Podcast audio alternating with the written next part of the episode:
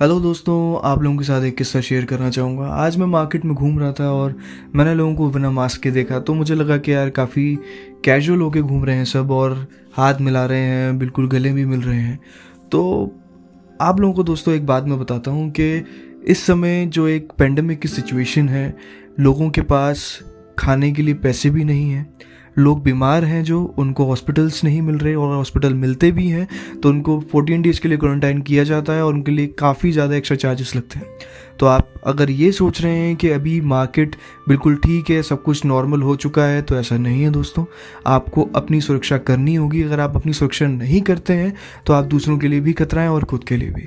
और अगर आप दूसरों से प्यार नहीं करते तो कोई बात नहीं, लेकिन अगर आप अपनी फैमिली को पसंद करते हैं या उनसे प्यार करते हैं तो आपको सेफ्टी मेजर्स को रखना होगा।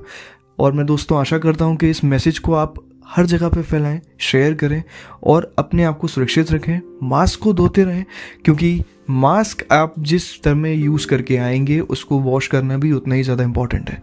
कुछ मास्क जो होते हैं, वो रीयूजेबल नहीं होते हैं तो कृपया कर उन्हें चेंज भी किया करें। तो आशा करता हूँ अपना ख्याल रख रहे होंगे। धन्यवाद एंड टेक केयर